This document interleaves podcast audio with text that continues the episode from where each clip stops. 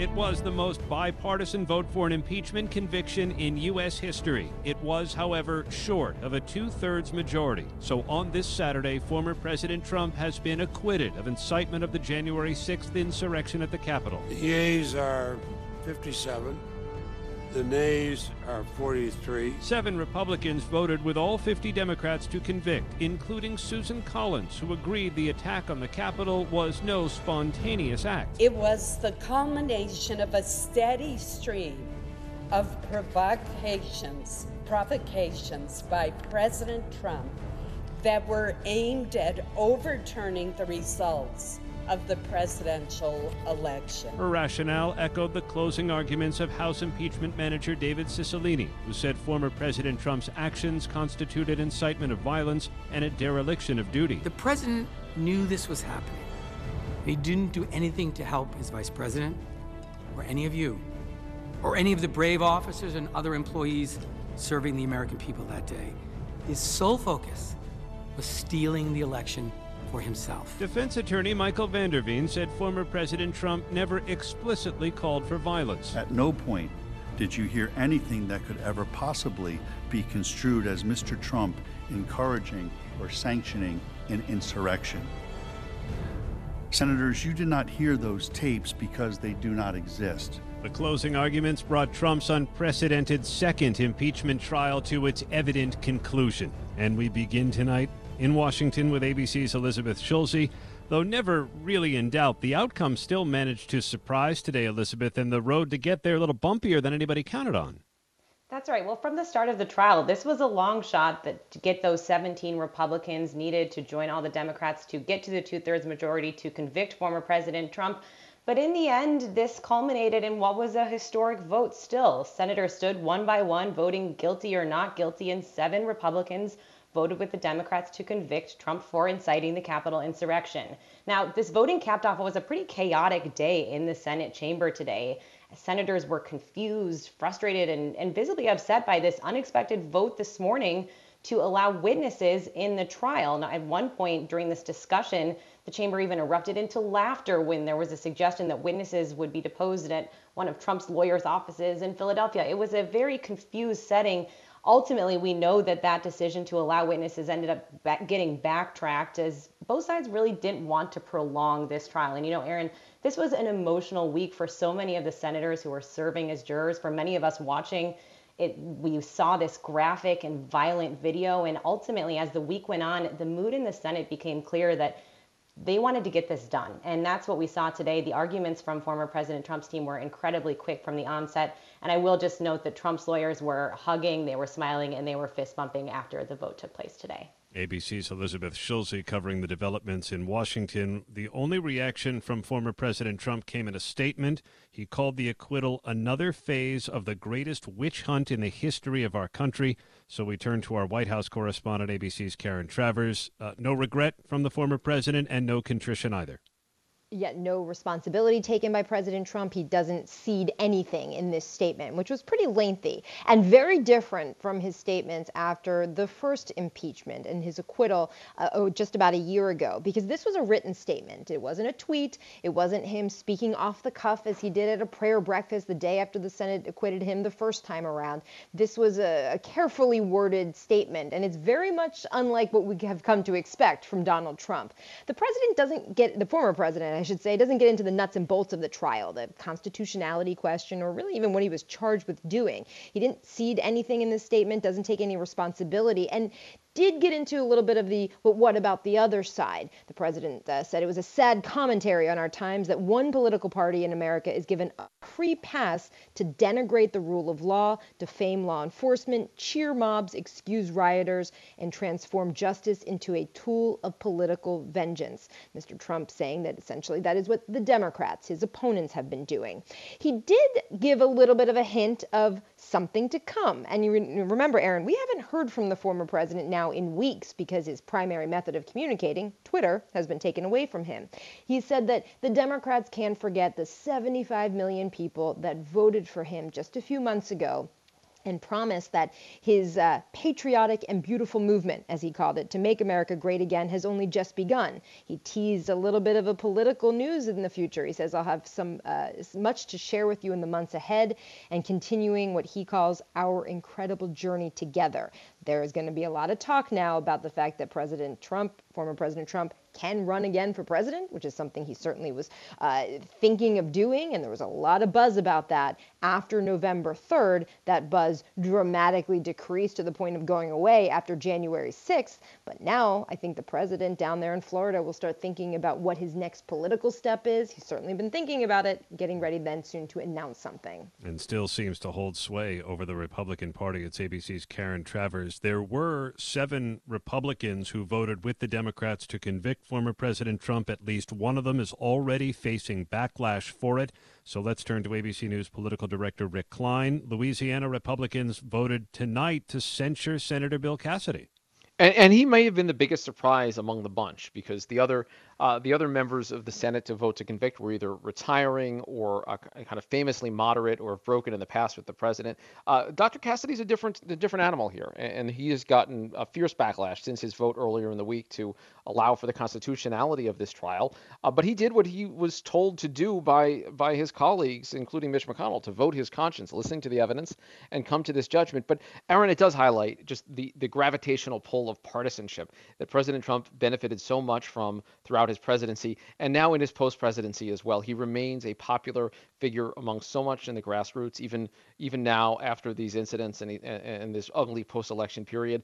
Uh, and, and, that really was on senators' minds much more than uh, than, than the consequences of uh, of joining the Democrats would normally be. It's what you do if you uh, if you anger the MAGA movement. And the, the MAGA movement is very much energized and motivated. We saw it against Liz Cheney and others like Adam Kinzinger, Ben Sasse, and, and now uh, Senator Cassidy, the latest to recognize that there's real peril to going against President Trump. And of course, seven Republicans did break with with uh, with their party, the most ever in an impeachment conviction vote. But 43 Republican senators lined up behind their man. And, and there were differences among those seven.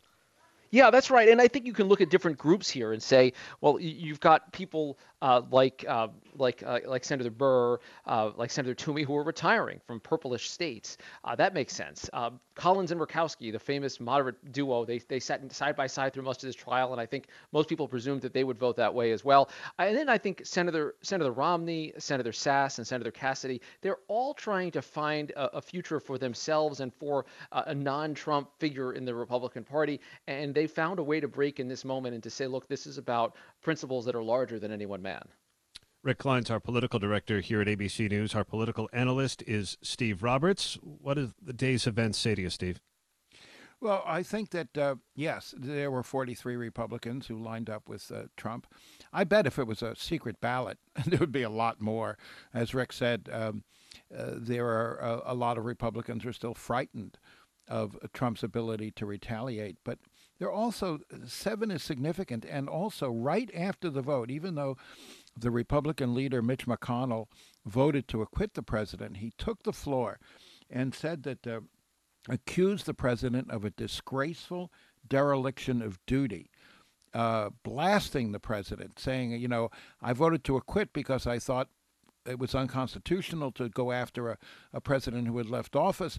But um, on the uh, facts, uh, uh, the president was guilty. Uh, and um, this is he's not the only Republican who's done this. Uh, Nikki Haley, the former governor of South Carolina, served in the Trump administration as a ambassador to the United Nations, uh, a major star in the Republican Party. In her interview just the other day, um, said it was a mistake for the Republican Party to follow Donald Trump down this path. And so, uh, what you have now is a party that's lashed to Donald Trump, as Rick was saying, but also uh, understanding that this is an unpopular uh, position. 56% uh, of Americans in our poll said the president should be impeached. So, how do the Republicans handle this going forward? Trump is very powerful, but they're uh, the unity is fraying at the edges. Uh, and uh, there are other Republicans who I think believe that as well privately, Aaron. ABC News political analyst Steve Roberts on a day when former President Trump was acquitted of the single article of impeachment that he faced, accusing him of incitement of an insurrection. We're joined from Georgetown Law by Professor David Super. We know the House managers fell 10 Republican votes short of a conviction, but where might they have made inroads? I think the outcome of this was largely preordained. Uh, the, there are very strong political reasons for not convicting, and ultimately, all impeachment trials are, involve political judgments. This one did. The earlier one for President Trump did. The one for President Clinton did. Even the one for Andrew Johnson did. And the Republican Party at this point uh, was not inclined uh, to vote to convict a leading member of their party. Throughout the trial, he decried what he termed the January exception to impeachment. He said that the the former president could still be held to account, uh, even though he committed his his alleged crime when when he was on his way out of office. Uh, the the House responded. The the, the former president's uh, attorneys, I should say, responded by saying he could still be brought up on criminal charges. Is that actually a realistic possibility? We don't know. Um, the president may well have pardoned himself before he left office. There's nothing that requires a pardon to be publicly disclosed. He may have pardoned himself and felt that not disclosing it would be helpful in getting Republicans to vote to acquit him uh, in this proceeding. So uh, I think it's far from clear whether there will be criminal charges. State criminal charges have been discussed in New York, uh, Georgia, possibly other places and the, uh, any pardon he might have issued himself wouldn't apply there. It is anything along those lines is is very preliminary. It's very hard to guess whether uh, those will go forward. Yeah, I, I, was going to ask if you could imagine a Biden Justice Department actually bringing a case. The president uh, clearly has no appetite for this. On the other hand, one of the things he said over and over again as a candidate is he wanted to depoliticize the Justice Department, and so it's very possible uh, that he would not intervene. Uh, his Attorney General is someone who served for a long time as a judge, is uh, accustomed to making independent decisions uh, apart from politics. So it's certainly possible that this decision would be made by career prosecutors based on the evidence that they amass, and that both the president and the attorney general would let them make the call. Let me pull Rick Klein, our political director, back into our conversation for a second. Rick, we heard uh, the Senate Republican leader Mitch McConnell with a forceful rebuke of former President Trump uh, after the vote to acquit. Does that maybe signal that McConnell could be open to some kind of criminal prosecution here? it was almost an invitation for the Biden Justice Department to pursue that. But uh, the flip side of that is that McConnell had an opportunity to really change the equation when it comes to, came to the impeachment vote. He decided early today to signal that he was going to be a vote to acquit. Uh, he, it may be that he realizes this is just a political hot potato. Hand it off to the, the, the Biden Justice Department because he doesn't want to handle it. He realizes that uh, 43 of his own members decided to stand with the president, including himself today. So it's easy to say, let someone else deal with this. Uh, but I do think he was sending a very clear message. Uh, and, and if the Biden Justice Department does decide it wants to, produce, uh, to pursue something, it will now have the words of the Senate Republican leader as saying it, uh, it's appropriate uh, and that this is the recourse that is in place and is the appropriate one to pursue when it comes to an outgoing president. There will also be the words, Rick, of Congresswoman Jamie Herrera Beutler, who was going to be called as a witness. In the end, the House managers abandoned that call and instead had a statement from her entered into the record in which she recounts a conversation that she says she had with uh, Kevin McCarthy, the House Republican leader who spoke to President Trump on January 6th. And the way she describes it, the president uh, at first denied his supporters were responsible for the riot and, and was reluctant to uh, actually do anything to call off his supporters. Should the, the witnesses have been pursued and get a fuller accounting of what had happened? Yeah, this is just one of those things that is going to go um, undone as is in, in terms of this impeachment case. As thorough as it was, and as uh, much of a record was built for historians, there's a missing series of pieces. There was more information to be gathered. Some of it could have been gathered if indeed Congresswoman Herrera Beutler uh, had been uh, had been subpoenaed. Uh, some of it could be gleaned if Kevin McCarthy was brought in for testimony. Mark Meadows, Mike Pence, the the former vice president, all of those folks had pieces of the story to tell. They may yet tell them, but they didn't tell them as part of this impeachment proceeding. So this 11th hour development with with the congresswoman expressing a willingness to to have her testimony uh, shared with the United States Senate, uh, it's just it's just going to be one of those one of those uh, what ifs forever because uh, of course it, it, it, after a little flurry today, uh, it looked like the Senate was moving in the direction of uh, having witnesses. In fact, there was a vote to allow them, but then a backtrack and just just a simple reading of her statement into the record. ABC's Ben Siegel, in fact, was uh, in the in the chamber and at the Capitol when all of this was going down. And for a while, Ben, it it really threw the the events or the expected events of the day into disarray. That's right. The best way to describe this, Aaron, was that it was uh, looked like a diversion in the road for for where things were going today, but it ended up being a cul-de-sac. This really threw proceedings into chaos for several hours. It took Democrats and Republicans in the Senate by surprise. They did not know what the managers were going to do. Uh, and when the Senate broke to sort of figure out how to move forward, uh, several Senate Democrats came up to the managers and said, you know, we shouldn't do this. You guys can't do this because it opens a Pandora's box. Uh, the Trump legal team had a list of 300 witnesses they would call. Each witness would have up to two hours of debate on the Senate floor. It would really have implications uh, for President Biden's agenda. So the Democrats, the Democratic senators, really then kind of told the House managers to hold off? That's right. It's a it was a combination of that and also the, the, the, the warning that some of them gave that they could potentially be be bringing Republicans back uh, over the fence to the other side again. Senator Chris Coons, we're told, uh, of Delaware, a Democrat who is very close with President Biden, uh, warned the managing team that uh, they would potentially lose some Republican conviction votes and maybe even some Democrats uh, if they move forward with witnesses and uh, one of the points that the managers made defending their decision to to sort of settle for this agreement and proceed with the final vote uh, today was that they had run out of options in terms of uh, willing witnesses who were uh, would would comply and cooperate with their investigation. Congresswoman Herrera Beutler was willing to sit for a deposition. Uh, deposition, her office later said, uh, but there was nobody else who was willing to uh, cooperate with the team, and they did not want this to get caught up in the courts for years uh, the point was made that the judge, uh, House Judiciary Committee is still litigating uh, uh, the testimony of Don McGahn, who's the former White House counsel for President Trump, uh, from the first impeachment inquiry. Uh, and that's years later. So they were very reluctant to go down the road of forcing testimony from people who were not willing to give it. And when you look at the list of people who were willing to really publicly sort of cross President Trump and Republican voters and, and testify to his actions or inactions on January 6th, it was a very, very short list. Hmm.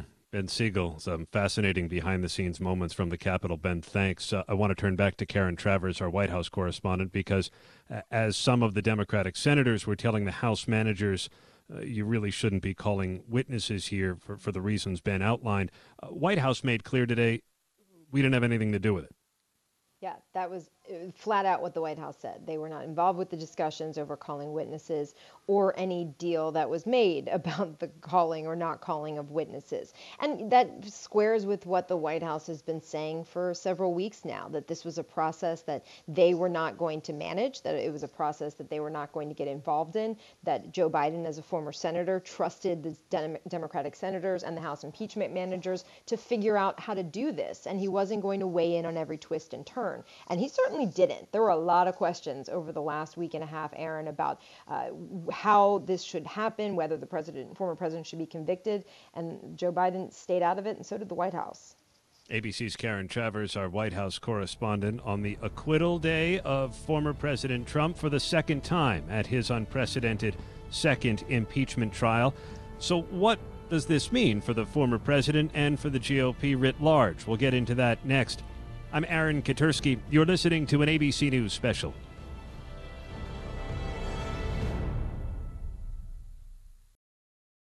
Hey, I'm Andy Mitchell, a New York Times bestselling author. And I'm Sabrina Kohlberg, a morning television producer. We're moms of toddlers and best friends of 20 years. And we both love to talk about being parents, yes, but also pop culture. So we're combining our two interests by talking to celebrities, writers, and fellow scholars of TV and movies. Cinema, really. About what we all can learn from the fictional moms we love to watch. From ABC Audio and Good Morning America, Pop Culture Moms is out now wherever you listen to podcasts. As in previous campaigns, it's the economy, stupid. We'll be looking at that this morning. First, though, it's the news, stupid. It is the economy, stupid. It's not the economy, stupid. It's national security, stupid. It's the hair, stupid. In 1992, one of the best known pieces of presidential campaign wisdom was born. It's the economy, stupid. But was it actually the economy that won Bill Clinton that election? In a new series from the 538 Politics podcast, we're taking a look back at conventional wisdom from past elections with a critical lens. Where did that wisdom come from? And does it hold up today? Find the Campaign Throwback series in the 538 Politics feed wherever you get your podcasts. People who disappear without a trace. Where is she? The most notorious murder cases in New York. Pure evil. And the most devious killers. There's a Hannibal Lecter feel to him. For chilling true crime stories, follow the True Crime NYC podcast wherever you listen. You're listening to an ABC News special The Impeachment Trial of former President Donald Trump. Once again, here is ABC News correspondent Aaron Katersky. If Democrats were hoping January 6th was a wake up call for a divided nation, this day may remind us of the enduring partisanship that kept enough Republicans together to reject the impeachment charge. But acquittal did come with a public rebuke from Senate Republican leader Mitch McConnell. People who stormed this building believed they were acting on the wishes and instructions of their president. And having that belief was a foreseeable consequence of the growing crescendo of false statements, conspiracy theories, and reckless hyperbole, which the defeated president kept shouting into the largest megaphone on planet Earth. We're joined now by conservative writer Matt Lewis, the author of Too Dumb to Fail How the GOP Betrayed the Reagan Revolution to Win Elections. Matt, it's good to hear you. Let's start with McConnell's statement there. Was this a profile in courage or him having to have his cake and eat it too since he voted not guilty? I think the latter. Um, I mean, he really, Mitch McConnell really made the case for the prosecution. It's it's pretty stunning. He pretty meticulously went through and made the case. I think that that proves that Donald Trump was in fact guilty of inciting this this riot and the attack on the Capitol, and yet he voted to acquit. And his excuse is resting on this constitutional argument, which is his notion that you can't convict somebody in an impeachment trial who is no longer president. And there are a lot of problems with that. There is precedent that you could do that. Where does the GOP go from here, though? This party that McConnell is is part of the leadership of. How does it recover, or does it have anything to recover from? We heard a a fundraising pitch from the Republican National Committee sent out shortly after the the, uh, the acquittal that said the Republican Party proved it is stronger than ever. well, I will say on a positive note, this is actually the most bipartisan impeachment in history. um, so we have to remember that, and I think there were some profiles in courage. You know, there were some Republicans who took very risky votes and did the right thing, but obviously not enough my view is I'm somebody who grew up as a center right person. I grew up a, you know, a, child of the Reagan years and had great admiration for Ronald Reagan and really hope that people like Marco Rubio and Nikki Haley would be the future of the Republican Party and not Donald Trump. I think it's very clear that the Republican Party has sacrificed the moral high ground and they probably did that a long time ago, but I think today was a defining moment. And um, look, political parties sometimes go away, sometimes they change. Um, maybe this Republican Party will find a way to, to heal itself, but what happened today is is not a good sign. Though, Matt, you're still hard pressed to find a more powerful Republican in America right now than Donald Trump. He is still a force and will be after this, even though, as the House manager said, despite his acquittal, he's still stained. Right. So this is someone, it, it really defies logic if you think about it. Donald Trump is a one term president, first of all. I mean, I don't remember Democrats clamoring for more Jimmy Carter. I don't remember Republicans give us more George H.W. Bush. Let's run him again in four years. That just doesn't happen. So he's a one term president. He's been impeached twice. As I noted, this was the most bipartisan impeachment trial in history. So it's really an indictment on Donald Trump, not uh, not something to, to be proud of. Although he's probably going to brag about, about being acquitted, but it's not really something to be proud of. And I, you know, he also lost during his tenure the U.S. Senate and the House of Representatives. So he is basically Herbert Hoover in terms of the effect he's had on the Republican Party. He's been a disaster for the Republican Party. And again, I think he's cost the conservative movement and the Republican Party the moral high ground. Having said all of that, yes, I think he is still the most powerful and popular Republican in the country. And that is because he has the Republican voters and the Republican base. And so it's really hard to ask Republican politicians to do the right thing, to stand up against him when their voters are saying, give us more Donald Trump. Matt Lewis, the author of Too Dumb to Fail How the GOP Betrayed the Reagan Revolution to Win Elections. Our political analyst, Steve Roberts, is here too. So, is there any lasting damage for Trump after this? Does he have the kind of future that his statement signaled he would? I think there is lasting damage. Um, uh, look at the fact that not just that seven Republicans voted against him, the statement by Mitch McConnell disassociating himself, Nikki Haley, the popular former governor of South Carolina, disassociating herself from Trump. Look, Trump remains a power within the Republican Party in primaries, but that's very different from general elections. I just looked up a favorable rating for Donald Trump. It's at 38%. Um, this is a man who never broke 50% during his entire presidency. Um, and look, at, at, in our poll um, last week, 56% of Americans uh, said that they President Trump should be impeached. Almost the exact same number as uh, senators who voted, 57 today, um, and that, that included 15% of Republicans. So look, is, has the base been shaken, which is about 30, 32, 33%? No. But uh, when you look at McConnell, when you look at Haley, when you look at the seven Republicans who voted against Trump today, when you look at 15% of Republicans saying he should be impeached, that's a very significant splinter. That's a very significant fracture. Uh, if you have anything like the defection of 15% of Republicans from the party, that's a massive shift. As I say, this is not the base of the Republican Party, but these are people like Matt Lewis. These are people who are true conservatives. One of the interesting reasons why Democrats repeatedly invoked uh, Mike Pence was to say to Republicans, Mike Pence is a true conservative. When he defied the president, he was following the Constitution. That's what conservatives do. And Donald Trump is not a conservative. Donald Trump is a radical. And let's remember your conservative roots. And they're trying to drive a wedge between the Trump base of the party and those kinds of true conservatives who have been appalled by Donald Trump for a long time and are even more appalled now. So, yes, I think in the long run, there's very significant damage done to Donald Trump, Aaron. ABC News political analyst Steve Roberts, in his statement, the former president says our historic, patriotic, and beautiful movement to make America great again has only just begun. I witnessed the horror, but I didn't know.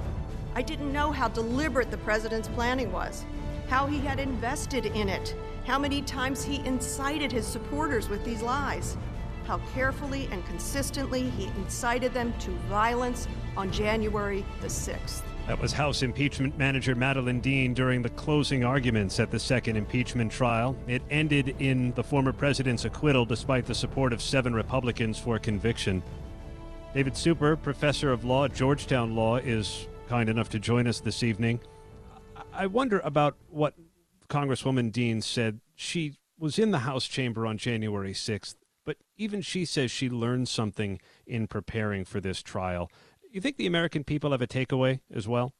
I think so. Uh, I think that most people were horrified by what happened on January 6th, but the House managers put that into context. I pay a lot of attention to public affairs, but there are a lot of things here that I remembered but had never uh, connected with this, and I, I think most people are in the same position. Where were the managers most effective in pressing the case? I think they were most effective in showing the pattern of former President Trump endorsing violence, uh, how close he had become to far right groups like the Proud Boys and the Oath Keepers, the Three Percenters, and how much he had said over the years endorsing violence. Uh, his basic argument in the trial was that you shouldn't take him seriously when he used words like fight uh, that a lot of other people use. And I think they showed that, taken in the context of how often he had advocated violence and endorsed violence and approved of violence after it had happened, uh, that it was fair for his supporters to understand that their call was to violence. The, the former president's attorneys countered by saying you never actually heard the former president use the words "I call you to violence" or, or something that that would be technically uh, or, or more, most precisely an incitement. Where were they effective and where did the President's Counsel fall short? I think they were effective in showing that the president had approved of storming the Michigan state capitol earlier and had praised the people who had done that violently. Uh, they had been fighting, and he did not say, I wish you'd been nonviolent. He said, liberate Michigan. Uh, he had applauded uh, his supporters who had tried to run a Biden Harris campaign bus off the road in Texas, had complimented it, uh, uh, brought attention to it. When the president repeatedly praises violence, it's appropriate for his supporters to think that that's just what he wants them to do. And I think putting all those things together in one place, no one of them was terribly persuasive, but in law, it's possible to draw inferences from a pattern, and I think the House managers uh, presented a very compelling one. House Manager Madeleine Dean joins us now. In fact, uh, Congresswoman, good evening. We appreciate it. Uh, any victory tonight in, in getting seven Republicans? Oh, good evening, and thank you for having me. Uh, I, am uh, I believe what happened tonight was a victory for America uh, that we documented for all time uh, the dereliction of duty, the extraordinary high crimes and misdemeanors that the former president is guilty of. So it's a sad victory, but that is the victory. We were struck here by, by something that you had said during your closing argument that you were in the House chamber on January 6th, but in preparing for the case, that, that you had learned uh, something in the scope of the horror. Do, do you think the American people learned something as well? I'm certain they did. Uh, you know, it, and the perspective is that I was inside, so I did not have access to television. I did not know what was going on. Uh, so I had no idea the numbers, the volume, the medieval kind of assault that took place. Um, but I believe and, and I'm confident that through our thorough presentation of the case, as led so well by Representative and lead manager Jamie Raskin that America saw the gravity of this case, the gravity of the wrong, the gravity of the incitement by no less than the President of the United States on a co equal branch of government at a time when we were meeting in joint session with the Vice President there. Uh, so, literally, at the time, for a couple of hours when we went to a safe holding place, I didn't see a TV. So I thought maybe a dozen, a couple dozen people had breached the Capitol and were wreaking havoc. We had no idea of the scope of this thing and of, of sadly of the death and destruction of this thing. It, it was um, stunning, eye opening. Mm. Uh, there was no conviction, so there will be no consequence that the former president cannot run for office. Would you support censure? I don't understand censure at all when you consider the gravity of the offenses that the president is guilty of. Um, and by the way, 57 senators said so in a bipartisan fashion, the most bipartisan fashion ever. And then immediately thereafter, I'm sure you noted this, both um, Leader Schumer and Senator McConnell spoke on the floor as to the president's grotesque dereliction of duty. Uh, so, in my mind, history will forever record that this president is guilty of the highest of um, constitutional crimes. You remember this is this is not a criminal court. This is about constitutional crimes. This is about a violation of his oath, a dereliction of his duty. And so I I I believe America and history and the world will forever record um, that he's guilty of these things.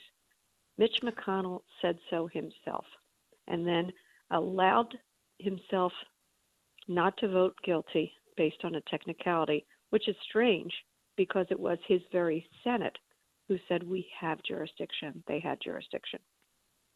Congresswoman, we're grateful for your time at the end of what must be a long day. Congresswoman Madeleine Dean, one of the House impeachment managers who pressed the case against former President Trump. Let's get some final thoughts from Washington and ABC's Elizabeth Schulze. Elizabeth? Well, you know, this was a combative trial. It was an emotional case, but I do just want to highlight one emotional moment that really struck me, and that was when every senator stood up on the floor and applauded for Capitol Police Officer Eugene Goodman, who, of course, stood in the way between them and the rioters on the day of the attack. And they essentially came together in this one small moment of unity. And, um, you know, I just want to point out that Officer Goodman was watching the votes today from inside the chamber. Perhaps there's something we can take away from that. Here's hoping. ABC's Elizabeth Schulze. Rick Klein, our political director. Rick? A validation for Trumpism in the end, but also a validation of the process itself. We all got a constitutional lesson, a, civic, a great national civics lesson, and this tumultuous period uh, comes to a close in a historic fashion. ABC's Rick Klein, our political director. And the final word goes to our political analyst, Steve Roberts. Steve? This was a legal victory for Donald Trump, but it was a political defeat I think this trial accelerated the departure of conservative, uh, constitutional conservatives, as well as moderates from the party, um, increasing uh, unhappiness among those two groups with the Republican Party dominated by Donald Trump, Aaron.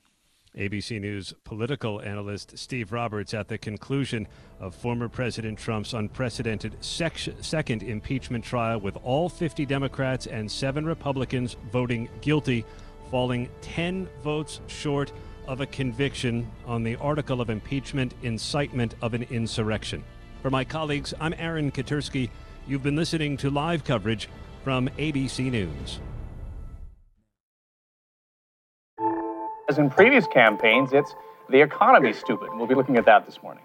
First, though, it's the news, stupid. It is the economy, stupid. It's not the economy, stupid. It's national security, stupid. It's the hair, stupid. In 1992, one of the best known pieces of presidential campaign wisdom was born. It's the economy, stupid. But was it actually the economy that won Bill Clinton that election? In a new series from the 538 Politics podcast, we're taking a look back at conventional wisdom from past elections with a critical lens. Where did that wisdom come from? And does it hold up today? Find the Campaign Throwback series in the 538 Politics feed wherever you get your podcasts.